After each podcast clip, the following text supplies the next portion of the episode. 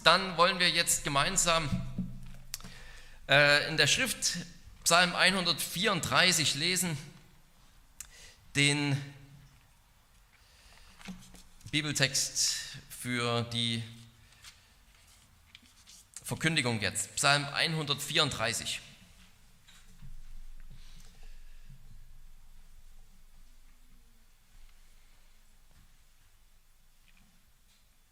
Ein Wallfahrtslied. Wohlan, lobt den Herrn, all ihr Knechte des Herrn, die ihr im Haus des Herrn steht in den Nächten. Erhebt eure Hände in Heiligkeit und lobt den Herrn. Der Herr segnet dich aus Zion, er, der Himmel und Erde gemacht hat. Wort des lebendigen Gottes. Liebe Geschwister, mit Psalm 134 lesen wir einen der kürzesten Psalmen, aber wie immer hat das nichts über die Kraft und über die Qualität eines Psalms zu sagen. Im Gegenteil, wegen seiner Kürze singen wir diesen Psalm ja auch oft im Gottesdienst und wollen das auch dann nach der Predigt wieder tun. Und wir können diesen Psalm gerade wegen seiner Kürze umso leichter auswendig lernen. Und dazu möchte ich euch natürlich auch ermutigen. Und in der Praxis kann also ein so kurzer Psalm am Ende in unserem Alltag, in unserem Leben viel mehr Kraft entfalten als die größeren und theologisch geladeneren und vielleicht interessanteren, weil es, ein wirklich, weil es wirklich ein täglicher Begleiter sein kann. Psalm 134 ist der letzte Psalm in der Gruppe der sogenannten Wallfahrtspsalmen, die Psalmen 120 bis 134.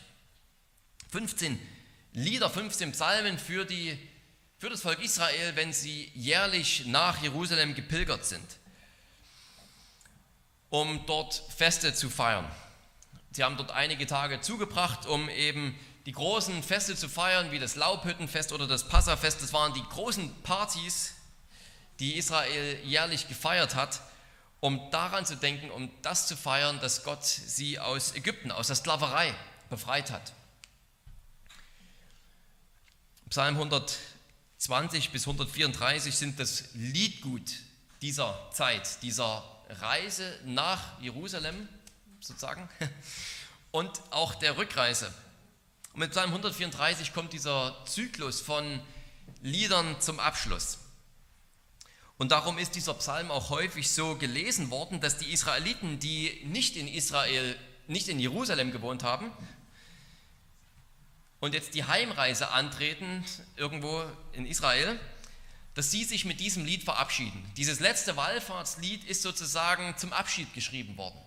Für die Israeliten, die jetzt nach einer tollen, vollen Woche in Jerusalem wieder nach Hause gehen. Es ist ein Lied zum Abschied.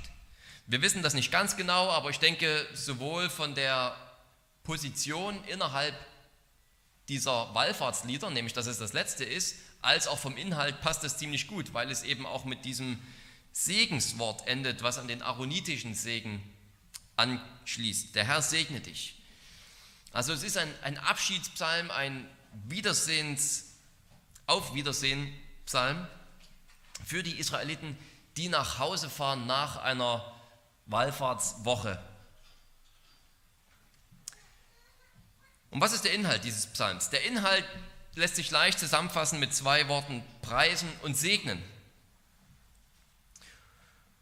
Auch wenn die Pilger wieder nach Hause gehen, das Gotteslob muss weitergehen. Und der Segen Gottes muss mit den Pilgern nach Hause gehen. Auf Hebräisch ist es sogar noch besser, weil sich der Inhalt dieses Psalms mit einem Wort zusammenfassen lässt, nämlich einfach nur Segen. Hebräisch ist da in gewisser Weise besser als Deutsch, weil es da nur ein Wort gibt, was für beides benutzt wird. Gott wird gesegnet und wir werden gesegnet. Und auf Deutsch nehmen wir eben zwei Worte dafür. Gott wird gelobt in unserer Übersetzung jetzt oder Gott wird gepriesen in der ersten Hälfte des Psalms und dann sagen die, dann ist in Vers 3 eben diese Aussage, der Herr segne dich von Zion aus. Aber auf Hebräisch ist es ein Wort und ich denke, wir kennen das auch aus dem Englischen, seid ihr sicher mit dem Wort vertraut, blessed das funktioniert in beide Richtungen. Also man kann es auf Gott benutzen, blessed be God.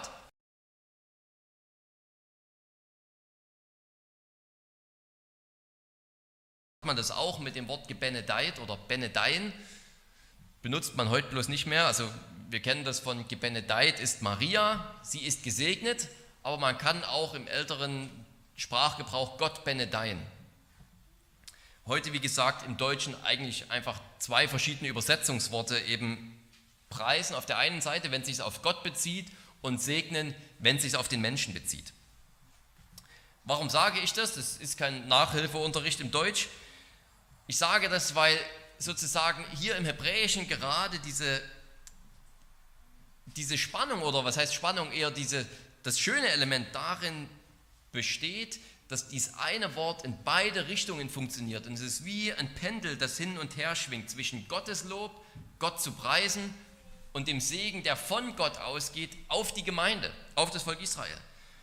Ihr alle kennt bestimmt diese Kugelpendel, wo man eben dann so eine kleine Kugel, man holt Schwung und lässt sie fallen und dann auf der anderen Seite schwingt die Kugel aus und dann geht es ewig hin und also ewig geht es nicht hin und her, es ist kein Perpetuum mobile, aber geht es so lange hin und her, bis die Kugeln zum Stillstand kommen.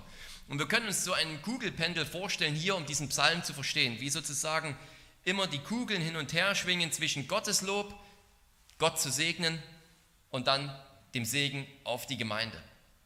Und wenn wir ein solches Kugelpendel innerlich vor Augen haben, dann verstehen wir vielleicht die, die Dynamik dieses Psalms, weil es genau darum geht.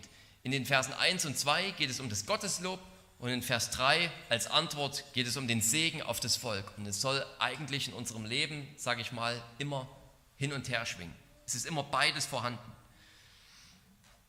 In Versen 1 und 2, da fordern die Pilger auf, die gerade dabei sind, Jerusalem zu verlassen. Sie fordern die Priester auf, die im Tempel stehen, preist den Herrn. Wir müssen nach Hause gehen, aber ihr bleibt weiter hier in Jerusalem, ihr bleibt weiter hier in diesem Tempel, um zu dienen. Preist Jahwe, dient ihm, segnet ihn sozusagen. Und in Vers 3 kommt die Antwort dieser Priester, die gerade angesprochen wurden. Und sie sagen den Pilgern, die jetzt nach Hause gehen, der Herr segne dich von Zion aus. Und auf Hebräisch ist es sozusagen ein Wort, das eben hin und her pendelt. Preist den Herrn oder segne den Herrn der Herr segne dich von Zion aus. Segne den Herrn. Der Herr segne dich, wenn ihr nach Hause geht. Bis zum nächsten soll der Herr dich segnen. Und sie sagen, bis zum nächsten Fest, bis wir uns wiedersehen und wir auch wieder im Tempel sehen.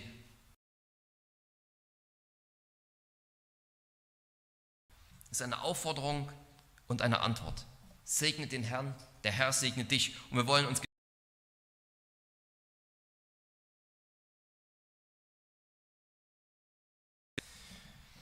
dass diese, zuerst haben wir es mit dieser Aufforderung zu tun, preis den Herrn in den Versen 1 und 2. Und das Erste, was uns auffällt, wenn wir Psalm 134 lesen, ist, dass es dass zum Gotteslob aufgerufen wird, ohne dass ein einziger Grund genannt wird. Es wird nicht gesagt, warum Gott gepriesen werden muss. Theoretisch könnte man gleich 100, Psalm 135 anhängen, der sehr ähnlich ist und eigentlich fast genauso anfängt. Und da werden die üblichen Gründe genannt, Gottes Befreiung des Volkes aus Israel und so weiter. Wir kennen diese Gründe. Psalm 135 ist etwas ausführlicher und klingt sehr ähnlich wie Psalm 134, aber doch ist Psalm 134 schon eine in sich geschlossene Einheit. Aber dass keine Gründe genannt werden, warum Gott angebetet werden muss, ist nicht problematisch. Psalm 134 bildet ja den Abschluss dieser Wallfahrtspsalmen, aller Wallfahrtspsalmen, 120 bis 134. Und in allen vorherigen Psalmen finden wir mehr als genug Gründe, warum wir den Herrn loben sollen. Warum wir jetzt mit diesem letzten Aufruf, diesen ganzen Wallfahrtszyklus abschließen können, ohne nochmal irgendwie einen bestimmten Grund zu nennen.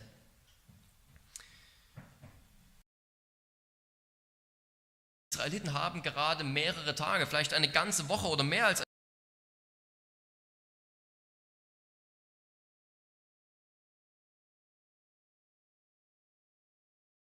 am Sabbat zusammen geruht.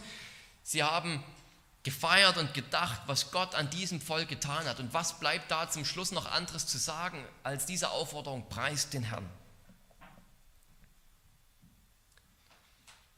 Das ganze Buch des Psalters endet ja im Grunde genauso mit Psalm 150. Da werden auch keine Gründe genannt, warum Gott zu loben ist. Es ist einfach nur eine riesige Aufforderung, dass Gott zu loben ist mit allen Instrumenten. Es ist, denke ich, auch gerade dieser allgemeine Aufruf, gerade die Tatsache, dass keine Gründe genannt werden, etwas, was so stark sein kann. Hier wird nicht erörtert, warum wir Gott zu loben haben, sondern hier wird gesagt, dass wir Gott loben sollen. Und darauf müssen wir uns genauso konzentrieren. Es wird nicht darüber philosophiert, was alles für Gründe sind und wir könnten möglichst viele Gründe sammeln. Jeder von uns hat so viele Gründe in seinem Leben, sondern es wird einfach gesagt, ihr Christen, das Volk Gottes, es ist eure Pflicht, es ist eure Berufung, Gott zu loben. Bevor wir über Gründe nachdenken, lasst uns einmal darüber nachdenken und verinnerlichen, dass es unsere Berufung ist. Das Gotteslob ist unsere beständige Aufgabe. Das ist Teil deiner Berufung. Und damals durften nur die Leviten die Opfer durchführen und im Tempel dienen, inklusive der Musik und der, der Instrumente und des Chors und so weiter. Das waren alles levitische Aufgaben. Aber jetzt sind wir alle, jeder von uns hier, durch Jesus eine königliche Priesterschaft, die diesen Dienst ausführen dürfen und ausführen sollen. Wir haben keine Priesterklasse mehr, die allein dafür verantwortlich ist, Opfer zu bringen, sondern jeder von euch bringt dem Herrn die Opfer seiner Lippen dar, dass er Gott singt, dass er Gott lobt und ihn preist. Natürlich soll unser ganzes Leben ein Gottesdienst sein. Denken wir an Römer 12, Vers 2. Alles, was wir tun, ist, soll zur Ehre Gottes geschehen. Aber das sollte nie auf Kosten der Anbetung im engeren, im eigentlichen Sinn passieren, wo wir Gott direkt verehren. Man kann sich sehr leicht in Diensten verlieren für die Gemeinde und für Gott und diese dann als Gottesdienst deklarieren und als Anbetung. Denken wir vielleicht an Martha, die das sagen konnte, die, die hätte sagen können, ja, ich diene doch hier Jesus auch, ich diene doch ihm, indem ich hier so viel arbeite und alles vorbereite und so weiter und so fort. Und es ist wichtig, dieser Gottesdienst durch unsere Werke der Liebe, der Gottesdienst durch unsere Liebeswerke ist die eine Hälfte. Die unmittelbare und die eigentliche Gottesverehrung ist die andere Hälfte. Und beides brauchen wir in unserem Leben. Beides gehört dazu. Die Familien unter uns, die möchte ich ganz besonders zur Familienandacht hier auch ermutigen. Als Ehepaar oder auch mit Kindern kommt als Christen täglich zusammen zum Gotteslob. Und für jeden, der ledig ist, gilt es genauso. Da kommt man mit niemandem zusammen, da kommt man alleine vor den Herrn, aber man kommt als Christ vor den Herrn im Alltag um sich dieser großen Berufung bewusst zu werden, meine Aufgabe, Teil meiner Lebensaufgabe ist es, Gott zu preisen.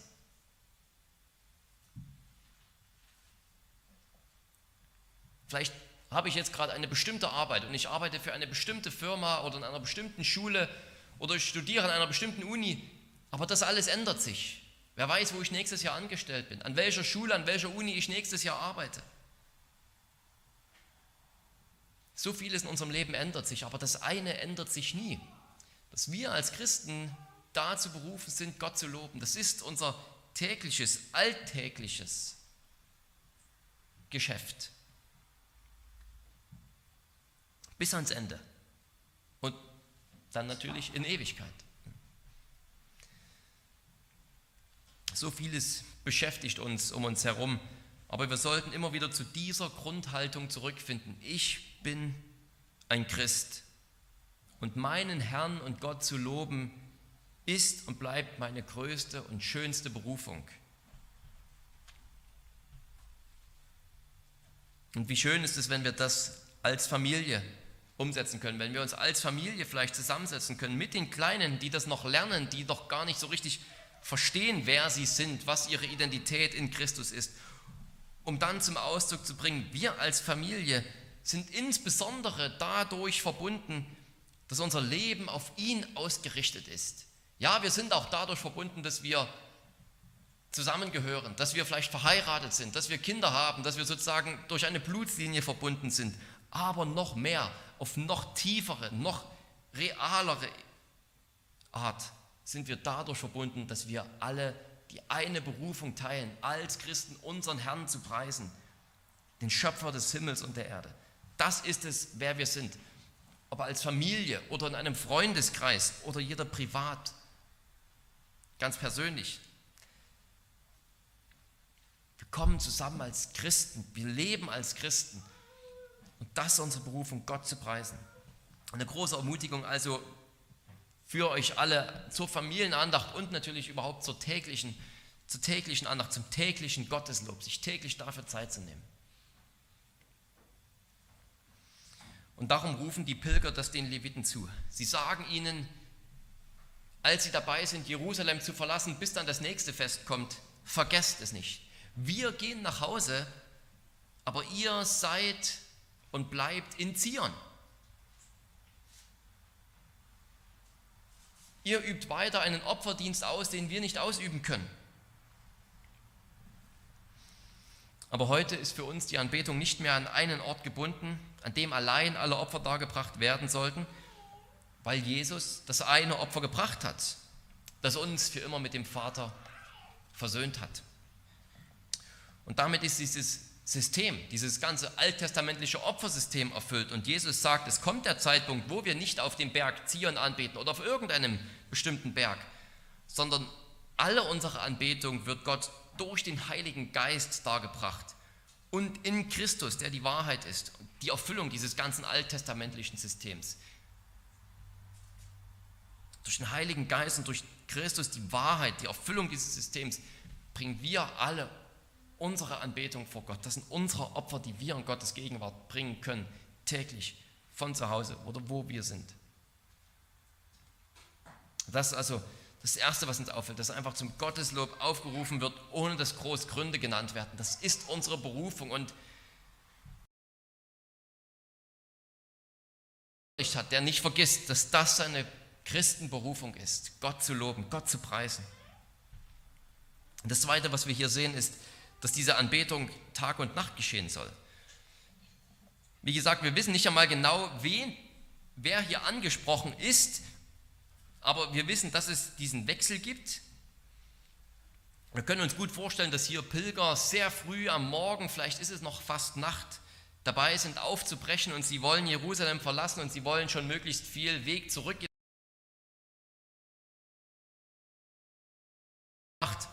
Und es ist nicht genau klar, wen sie ansprechen. Manche meinen, dass sie vielleicht die Wächter auf den Mauern Jerusalems ansprechen. Wenn sie eben dabei sind, Jerusalem zu verlassen, drehen sie sich noch einmal um und sie sehen die Wächter auf den Mauern stehen. Es ist eben noch Nacht.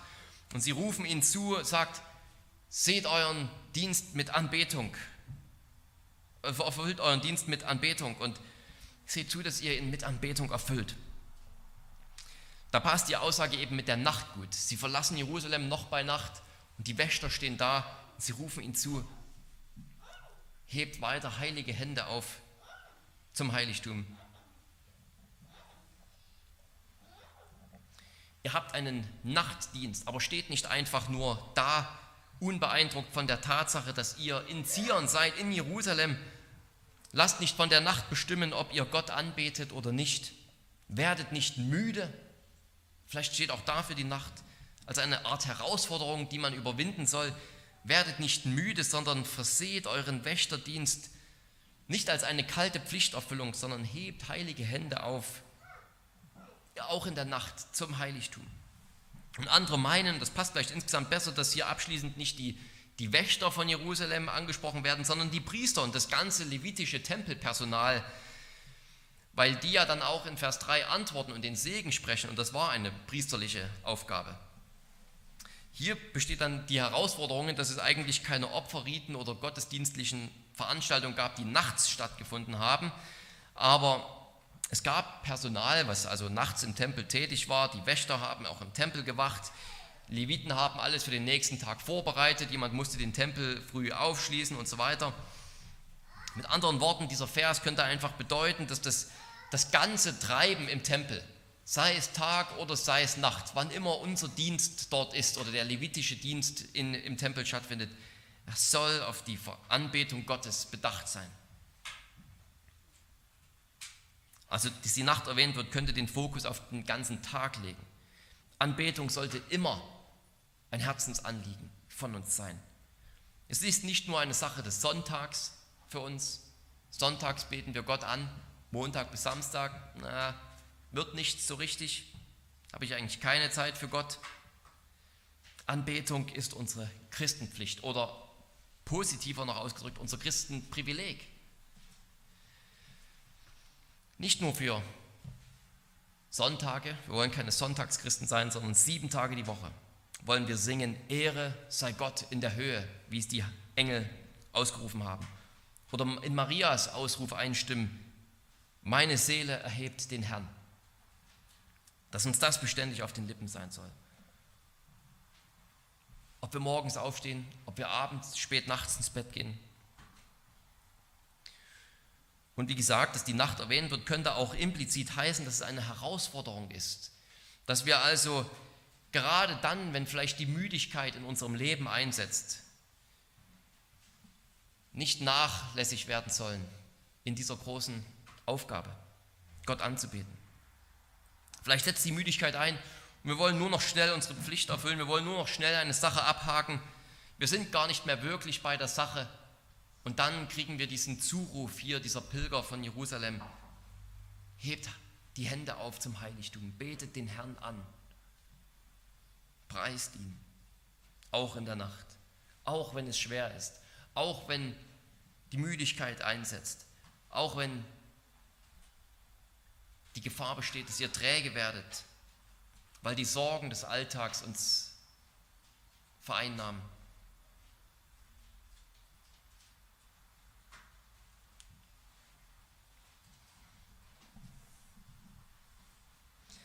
In unserer Zeit muss heute alles so schnell gehen.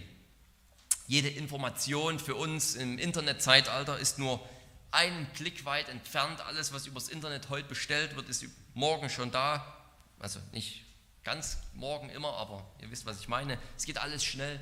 Wir können alles sofort haben. Wir müssen uns für nichts mehr wirklich anstrengen.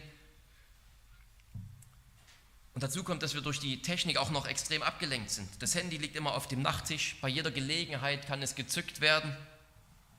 Twitter, Facebook, YouTube, alles ist sozusagen immer nur einen Klick weit entfernt, ein Handgriff weit entfernt. Wir stehen vielleicht morgens damit auf, gehen abends damit ins Bett. Und durch diese Dinge werden wir trainiert, ob wir das wollen oder nicht. Wir werden trainiert darin, dass alles schnell gehen muss. Dass allem, was wir tun, zumindest so einen Hauch von Unterhaltungsqualität anhaften muss. Unterhaltung muss irgendwie immer dabei sein, muss immer wenigstens griffbereit sein, damit ich meine schwierigen, die langwierigen Aufgaben erfüllen kann. Und vielleicht ist es dann für uns umso schwerer im Zeitalter der Ablenkung, im Zeitalter der, der Unterhaltung, des, des ständigen Entertainments. Vielleicht ist es dann für uns manchmal schwierig, Gott in einem solchen Zeitalter anzubeten, wo ein Gottesdienst, der eine anderthalbe Stunde geht, uns schon ein bisschen an den Nerven zerrt, wo eine Predigt, die 45 Minuten lang ist, schon wirklich viel zu lang vorkommt, wo ein Tag wie Sonntag, wo wir den Großteil des Tages in der Gemeinde verbringen, schon viel zu lang ist und schon wirklich wie ein riesiges Opfer vorkommt.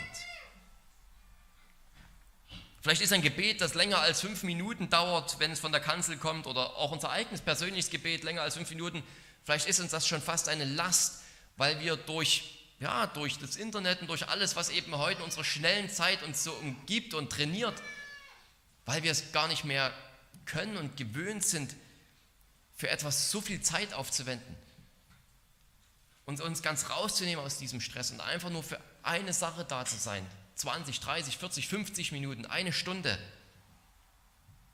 ganz auf die Anbetung Gottes konzentriert zu sein, in einem Gottesdienst oder auch in der privaten Andacht, ohne innerlich auf die Uhr zu gucken. Vielleicht müssen wir es lernen, wieder ganz neu lernen, bei der Sache zu sein, wenn es um die Anbetung Gottes geht. Und das passiert nicht nur irgendwie, indem wir vielleicht irgendwie so eine ein Medienfasten machen, sondern das passiert, indem wir verinnerlichen, was unsere Aufgabe, was unsere Berufung, was unser Privileg ist und indem wir wieder neu verstehen, wie groß Gott tatsächlich ist. Wenn wir von einer solchen Vision, sage ich mal, ergriffen sind, wieder ganz neu ergriffen sind, merken wir, ja, tatsächlich Gott anzubeten, mir eine halbe Stunde zu nehmen im Alltag. Das ist gar nicht so schwer. Es ist doch schön im Gegenteil sogar. Es ist sogar schön. Es erbaut, es stärkt. Es ist doch eigentlich das Beste, was ich machen kann. Vielleicht kommen wir wieder dahin, wenn wir das wieder ganz neu lernen. Es gibt viele Herausforderungen, aber ich denke vielleicht die in einem Zeitalter der Ablenkung und im Zeitalter der Geschwindigkeit durch das Internet ist das vielleicht eine der größten Herausforderungen, dass es uns schwierig fällt, einfach Zeit dafür zu nehmen und ganz, ganz da zu sein. Quantitativ, aber dann auch qualitativ bei der Sache zu sein, wenn es um die Anbetung unseres Herrn geht.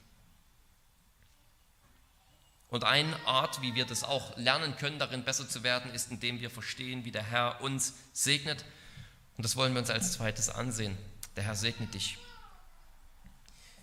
Wie gesagt, es ist ein Lied zum Abschied aus Jerusalem, aus Zion. Jerusalem ist Zion. Aber es ist nicht ein Abschied aus Gottes segnender Gegenwart. Denn diese geht mit uns.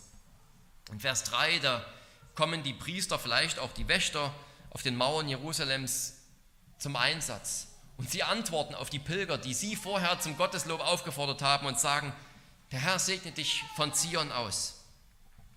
Hier finden wir das Gegenstück dazu, dass sie, die Priester damals oder wir heute, Gott preisen sollen, Gott segnen sollen, nämlich dass er uns segnet und er mit uns geht. Wir betonen oft zu Recht, dass der Tempel in Jerusalem der eine Ort war, wo das ganze, um den sich das ganze religiöse Treiben Israels damals gedreht hat. Es war der Ort allein, an dem Opfer dargebracht worden sollten. Dort wurden die Feste gefeiert, dort waren die Leviten tätig, dort standen sie an den Altären, dort war die Bundeslade aufgehoben. Aber der Gedanke war nie, dass nur dort die Israeliten gesegnet leben. Nur dort die Israeliten unter Gottes Schutz sind, unter seiner Bewahrung, unter seinem Frieden sondern wir können uns das eher vorstellen wie, ein, wie wenn wir einen Stein in ein stilles Wasser schmeißen. Dass ein Stein ins Wasser fällt und dann sich diese Kreise ausbreiten von diesem einen Punkt aus. So ist es auch mit Israel. Von Zion aus sollen die Wellen sozusagen ins ganze Land Israel hinausgehen und sogar über die Grenzen Israels hinaus, denn das war ja Israels Berufung, dass die umliegenden Nationen sogar gesegnet werden. Und die Verheißung oder die, die Prophezeiungen der, der Propheten war, irgendwann kommen die Nationen nach Zion. Das ist das Zentrum sozusagen. Und Jahwe, der Gott Israels, ist keine lokale Gottheit, die, die nur in Zion zu finden ist. Er hat sich Israel erwählt und in Israel hat er sich speziell Zion, den Berg Zion, erwählt, um dort in besonderer Weise gegenwärtig zu sein eben in dem im Tempel eine, eine Wolke aus Feuer und Licht und Rauch wohnte, nämlich die Herrlichkeit Gottes. Aber von Zion aus sollte eben wie, in so, eine, wie so eine Wellenbewegung der Segen ins ganze Land hinaus fließen.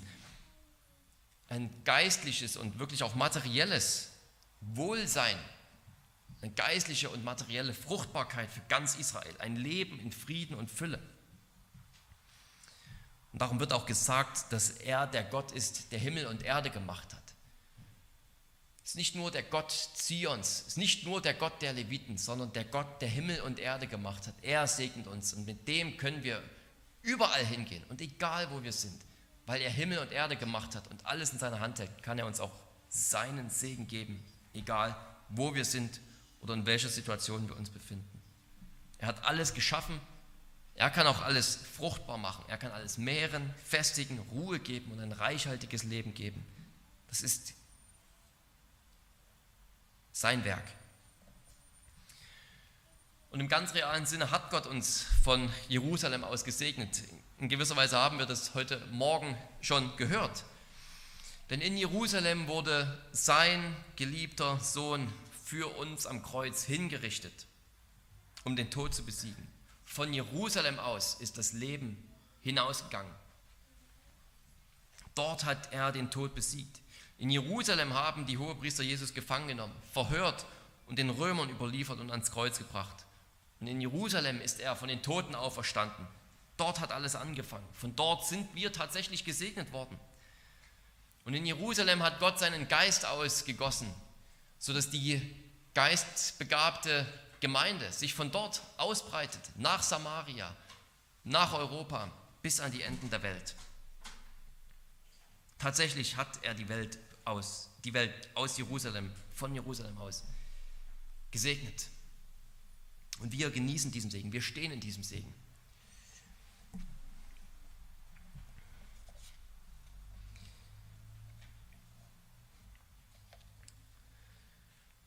Und weil Jesus in Jerusalem diesen Dienst, seinen Dienst erfüllt hat, das Ziel erfüllt hat, für das er kam, zu sterben und aufzuerstehen, darum ist jetzt jeder Segen in Jesus zu finden. Darum geht jetzt von Jesus der Segen aus. Er hat alles erfüllt, wofür der Tempel symbolisch stand im Alten Testament. Und darum heißt es in Epheser, dass Gott uns mit jedem geistlichen Segen der himmlischen Welt gesegnet hat, in ihm, das heißt in Jesus. Das Leben der neuen Schöpfung könnten wir auch sagen, wenn wir von den himmlischen Regionen reden, also dem Segen der himmlischen Regionen. Das Leben der neuen Schöpfung, seine, alle seine Gaben, seine ganze Fülle, die Gegenwart Gottes, die die neue Schöpfung kennzeichnen, all das ist uns jetzt gegeben ganz oder wenigstens als Anzahlung in Christus. Und was kann es Besseres geben, als jeden Sonntag dafür in die Gemeinde zu kommen, um an dieser Pendelbewegung teilzunehmen? Dass wir den Herrn preisen, weil wir merken, es gibt für uns keine größere Berufung. Das ist es, worauf wir uns Sonntag für Sonntag freuen dürfen dass wir hierher kommen dürfen, um gemeinsam den Herrn zu preisen. Nicht nur ich als Privatperson auf meiner Couch, sondern in einer ganzen Gemeinschaft, einer ganzen Gruppe von Menschen, die alle diese Berufung haben, weil Gott sie so berufen hat. Gemeinsam preisen und dann nach dem Sonntag, nach dem ersten oder zweiten Gottesdienst dann wieder nach Hause zu gehen in dem Wissen, dass der Segen des Herrn mit uns geht. Dass uns wieder ganz neu deutlich wurde, mit welchem geistlichen Segen in Christus wir gesegnet sind. Wir brauchen beides. Wir brauchen, dass uns jemand auffordert, preis den Herrn.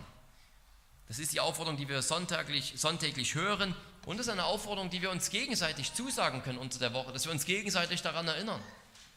Preis den Herrn.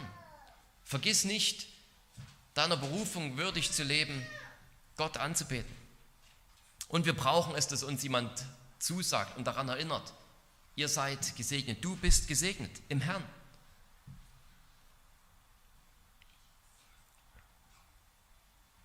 So wie wir jeden Gottesdienst bewusst als Christen kommen wollen, mit dem Bedürfnis, Gott anzubeten, so sollen wir auch aus jedem Gottesdienst rausgehen in die neue Woche als die, die gesegnet sind und diesen Segen zugesagt bekommen haben.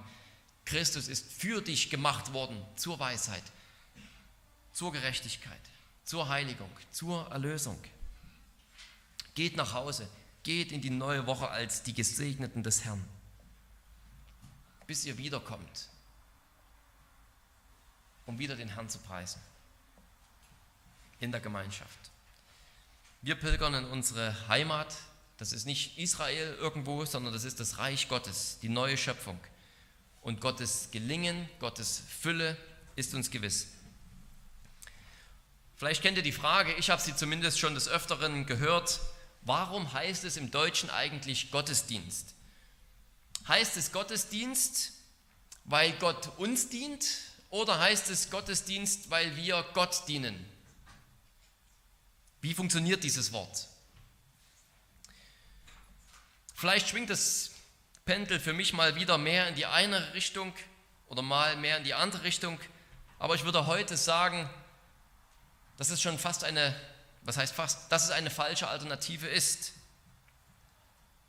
Heißt Gottesdienst, dass Gott uns dient oder dass wir Gott dienen? Ich würde sagen, es ist beides. Jedes Mal, wenn ich versuche, mich für eine Seite zu entscheiden, bekomme ich automatisch das Gefühl, dass ich irgendetwas Essentielles vergesse, irgendetwas Essentielles, die andere essentielle Seite auslasse.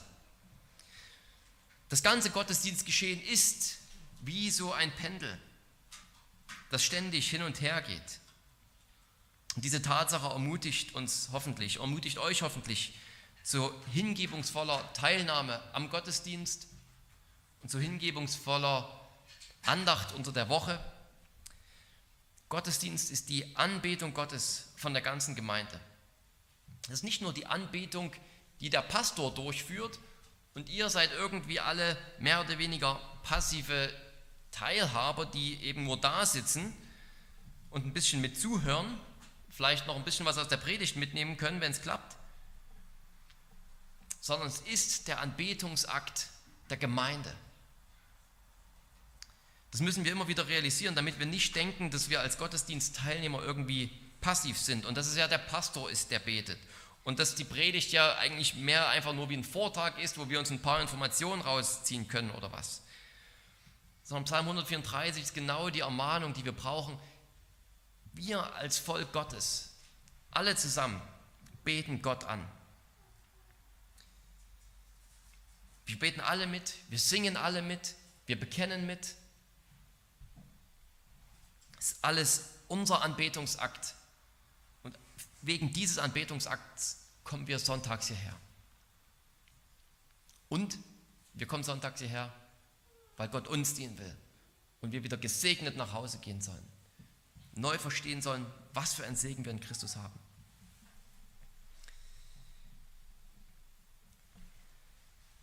Diese Aufforderung der Pilger an die Leviten, dass sie weiter anbeten, ist eine Aufforderung, die wir uns alle gegenseitig sagen sollen. Betet den Herrn an. In dem Moment, wo die Kugel in diesem Kugelpendel in der Mitte anknallt, aber es auf der anderen Seite keinen Ausschlag gibt, da wissen wir, irgendwas stimmt in der Mitte nicht. Da ist zwar die Kugel unten angekommen, hat angeschlagen, Kraft übertragen, aber auf der anderen Seite gab es keinen, keinen Schwung, ist keine Kugel davon geflogen. Irgendwo in der Mitte gibt es ein Problem. Und genauso ist es auch hier auf Psalm 134 übertragen. Von Gottes Seite aus kommt der Segen. Aber wenn dann von unserer Seite aus das Lob Gottes, die Anbetung Gottes nicht zurückkommt, dann ist irgendwo ein irgendwo ein Problem in der Mitte da. Ein, eine Spannung oder ein, eine Unterbrechung, sodass die Kraft nicht übertragen wird. Der Segen Gottes kommt, aber es kommt keine Anbetung zurück. Von Gottes Seite ist uns der Segen in Christus gegeben. Dieser Pendelschwung ist gesichert. Jeden Sonntag wird uns dieser Segen ja ganz neu zugesagt. Und wir sagen ihn uns gegenseitig. Und wenn man es mal nur in solchen Formulierungen ist, die für uns schon fast alltäglich werden, wenn wir jemandem Gottes Segen zum Geburtstag wünschen. Dieser Segen wird uns immer wieder zugesagt. Wir haben ihn, dieser Pendelschwung ist da. Aber schwingt es auch wieder zurück oder merken wir, irgendwo gibt es hier in der Mitte einen Disconnect, wie man heute sagt, haben wir Schwierigkeiten dabei, dass dieses Pendel zurückschwingt, weil irgendwo in der Mitte die Kraftübertragung nicht stattfindet. Wenn wir als die Gesegneten des Herrn, die jeden geistlichen Segen der himmlischen Welten, der neuen Schöpfung erhalten haben, kein Gotteslob produzieren, dann ist irgendwo etwas falsch gelaufen. Ist irgendwo ein Fehler in diesem Pendel. Dann gibt es ein Problem in unserem Leben. Das verhindert, dass die Kugel der Gottesverehrung zurückschwingt, dass sie in Bewegung kommt. Vielleicht ist es Sünde in unserem Leben. Dass du gesegnet bist vom Herrn aber die Sünde in deinem Leben, an der du festhältst, verhindert, dass du auch Gott anbetest. Du bist zu sehr mit dir selbst beschäftigt. Und die Sünde, die raubt dir die Sicht auf den Segen, den du bekommen hast. Vielleicht ist es auch Unwissenheit über den Segen, der da ist. Wir sind gesegnet, dieser Pendelschwung hat sozusagen stattgefunden, aber vielleicht mangelt es uns an Erkenntnis, dass wir überhaupt verstehen, wie viel wir in Christus geschenkt bekommen haben. Und so ist dieser Pendelschwung auf unserer Seite, dieser Pendelschwung des Gotteslobes so schwach, so unbedeutend, Wir wissen gar nicht, wofür wir Gott überhaupt danken sollen im Alltag. Irgendwie gehen uns nach drei Dankesäußerungen die Anliegen aus oder die, die Freude aus. Vielleicht ist Unwissenheit da, vielleicht ist Sünde da, vielleicht ist auch einfach in unserem Leben Ablenkung und Trägheit so stark, dass wir den Segen Gottes vielleicht zwar noch wahrnehmen, wir merken, wie dieses Pendel da ist und zurück kommt doch so wenig, weil wir immer wieder zuerst hierhin rennen, dahin rennen, dies machen, uns hier ablenken. Psalm 134 ist ein ganz wunderbarer Psalm, weil er uns zu beiden Sachen auffordert. Beide Aufforderungen sind da. Die Gemeinde wird gepriesen, die Gemeinde wird gesegnet, meine ich. Ihr wird wieder neu verdeutlicht, was sie hat. Die Gemeinde fordert sich gegenseitig auf, sozusagen damals die Priester, zu sagen, bleibt treu, bleibt bei der Anbetung Gottes. Und beide sollen in unserem Leben da sein. Beide Aufforderungen brauchen wir. Zu beiden Aufforderungen müssen wir uns regelmäßig gegenseitig anhalten. Möge der Herr uns schenken, so dabei zu sein, so wie diese Pilger zu sein, die nach Hause gehen als die Gesegneten und die nach Hause gehen mit dem Aufruf an ihre Geschwister, bleibt dabei, bleibt bei der Sache. Das ist unsere Berufung. Amen. Lasst uns beten. Unser Vater, du bist der Anbetung würdig und du, Jesus, unser Herr und der Heilige Geist. Denn wer ist ein Gott wie du, der Himmel und Erde gemacht hat und alles erhält und alles regiert und alles lenkt und leitet nach seiner unermesslichen, unergründlichen Weisheit. Wer ist ein Gott wie du, der die Sünden vergibt? Wer ist ein Gott wie du, der alles so herrlich und wunderbar gemacht hat, der sich ein Volk erlöst hat aus den Klauen des Todes und des Teufels, indem er seinen eigenen Sohn gesandt hat? Wer ist ein Gott wie du, der, der den Tod besiegt hat? Wer ist ein Gott wie du, der eine neue Schöpfung bereithält und eine Herrlichkeit, die, die wir uns nicht einmal vorstellen können, die keiner gesehen hat, von der keiner gehört hat, die in keines Menschen Sinn gekommen ist. Wer ist ein Gott wie du, der, der uns jeden Tag segnet, der uns jeden Tag erhält, dessen Gnade jeden Morgen neu ist, wie der frische Morgentau, der alles lebendig macht. Wer ist ein Gott wie du, in dessen Segen wir leben dürfen? Herr, wir, wir preisen dich, wir beten dich an und wir wollen dabei bleiben, bei dieser Anbetung, bei dieser, bei dieser unserer Christenpflicht und Berufung, Herr. Hilf uns und hilf uns, dass wir als Geschwister einer auf den anderen Acht geben und uns beides immer wieder zusagen. Preist den Herrn und seid gesegnet vom Herrn. Denn beides ist wahr, beides wollen wir tun. In beiden